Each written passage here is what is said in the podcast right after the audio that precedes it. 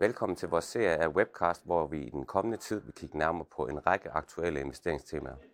I dag der skal vi kigge nærmere på reservedele og tilbehør til øh, bilmarkedet i USA. Og hvorfor er det så interessant? Jo, men det er det faktisk af, af tre årsager. Den første årsag er faktisk, at vi har set i løbet af de sidste 15-20 år, at den amerikanske bilpark den er blevet meget, meget ældre. Den næste del, det er, at øh, den høje inflation og de høje renter, det gør det sværere og sværere for forbrugerne at, at udskifte deres gamle biler til, til nye biler, hvorfor at, at øh, den her bilpark, den, den nok vil forblive gammel i, i længere tid. Og så den sidste del, det er, at vi har set, at der har været noget tilbagetog i forhold til, at før at efter corona, hvor man kunne arbejde øh, hjemme, jamen så er vi begyndt at se, at virksomheden lade deres medarbejdere tilbage på arbejde, og det betyder jo, at bilerne de skal til at køre noget mere på, på, på landevejen igen. Hvis vi starter med at kigge på den her øh, aldrende amerikanske skrotpark, som jeg kalder den, jamen så kan vi faktisk se, at i løbet af de sidste 20 år, der er gennemsnitsalderen på en, øh, en, en, en amerikansk bil, den er faktisk gået fra at være 10 år til at være ja, næsten 14 år. Det er jo en ganske kraftig stigning i forhold til alderen på en bil. Noget af det, der har været med til at, at, at, at drive det i den retning, jamen det var jo blandt andet finanskrisen, hvor forbrugerne de ikke havde råd til at skifte deres, øh, deres gamle bil ud øh, i kølvandet på det, og dermed var nødt til at holde den i live. Og så har vi jo så også set øh, under corona, at der var en række flaskehalsproblemer med de nye biler, så man kunne faktisk ikke komme i nærheden af en ny bil, men man var nødt til at, ligesom at bibeholde sin gamle bil.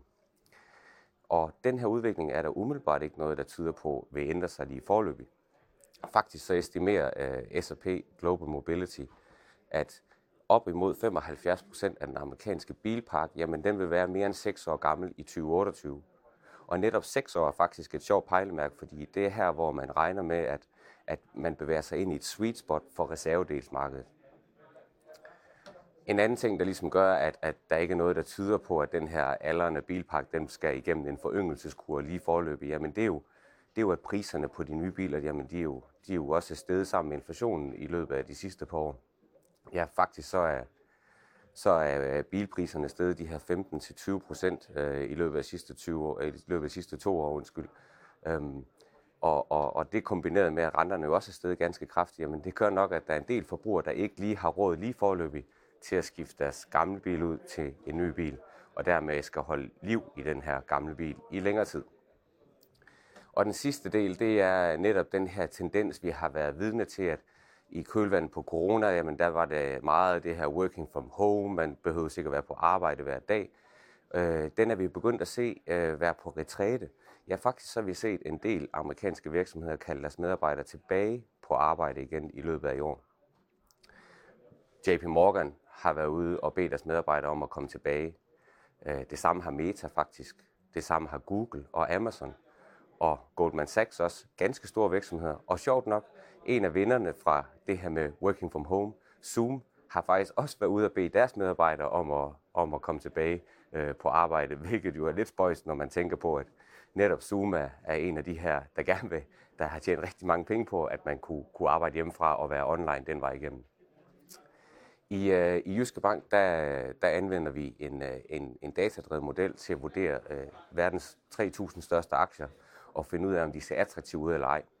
Når jeg kigger ned i den, så øh, er der blandt andet et selskab, der ser attraktivt ud, som er eksponeret imod, imod det her reservedelsmarked.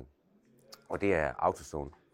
Autozone er en, øh, ja, en pendant til, til, til det, I kender herhjemmefra, altså en til Hansen. En, øh, det er en forhandler af, af reservedele, og, og de kører også rundt med reservedele til, til værkstederne derude.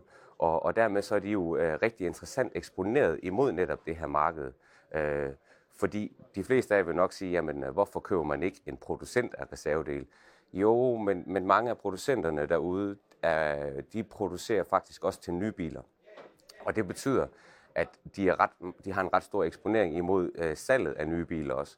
Og det er et meget mere cyklisk øh, marked, end, end, end, end reservedelen er øh, til, til gamle biler. Fordi de gamle biler, jamen, de skal bruge deres reservedel hele tiden. Hvorimod nye biler, jamen så fremt at vi rammer, hvis vi skulle gå hen og ramme en recession, jamen så vil salget af nye biler helt sikkert også gå i stå. Og som I lige kunne se, så er prisen stedet, forbrugerne er mere presset, det vil sige, at salget af nye biler øh, er nok også øh, mere følsomt ind imod det. Derimod så er Autozone mere eller mindre 100% eksponeret imod øh, de biler, der allerede er på vejene i dag. Det man kan se i vores, i vores datadrevet model her, det er, at prisfastsættelsen på Autozone, jamen den er hverken dyr eller billig. Kvaliteten, øh, den er faktisk rigtig, rigtig høj, og noget af det, der ligger i kvalitet, det er, at de har haft stigende omsætning og indtjening, at de har en høj forretning af deres egenkapital, og de har relativt lidt gæld. Og det sidste element, det er momentum. Det er, hvorvidt, hvorvidt øh, tror investorerne og aktiemarkedet på den her aktie her. Og det, I kan se her, det er, at momentum faktisk også er, er relativt høj, og noget af det, der gør det, det er faktisk, at analytikerne løbende er ude og hæve deres indtjeningsforventninger til selskabet, hvilket jo et eller andet sted er fint i tråd med det, vi har set fra den her aldrende øh, bilpark, og man skal ud og køre noget mere. Det vil sige øh, højere omsætning og højere behov for, for reservedele. Når vi så sammenholder de tre ting, jamen så fremstår øh, Autozone faktisk rigtig attraktiv, og i vores datadrevne model, Jyske Kvant, jamen øh, der fremstår den som et, et stærkt køb. Autozone er selvfølgelig ikke den eneste aktie, øh, som ser interessant ud i vores øh, jyske kvant i forhold til det her marked her. Så hvis du gerne vil se flere aktier, jamen, så kan du klikke på linket i forhold i, i den her video her, øh, hvor du vil kunne se øh, et, par, et par ekstra aktier. Det var alt, hvad jeg havde med til jer i dag. Tak for jeres tid.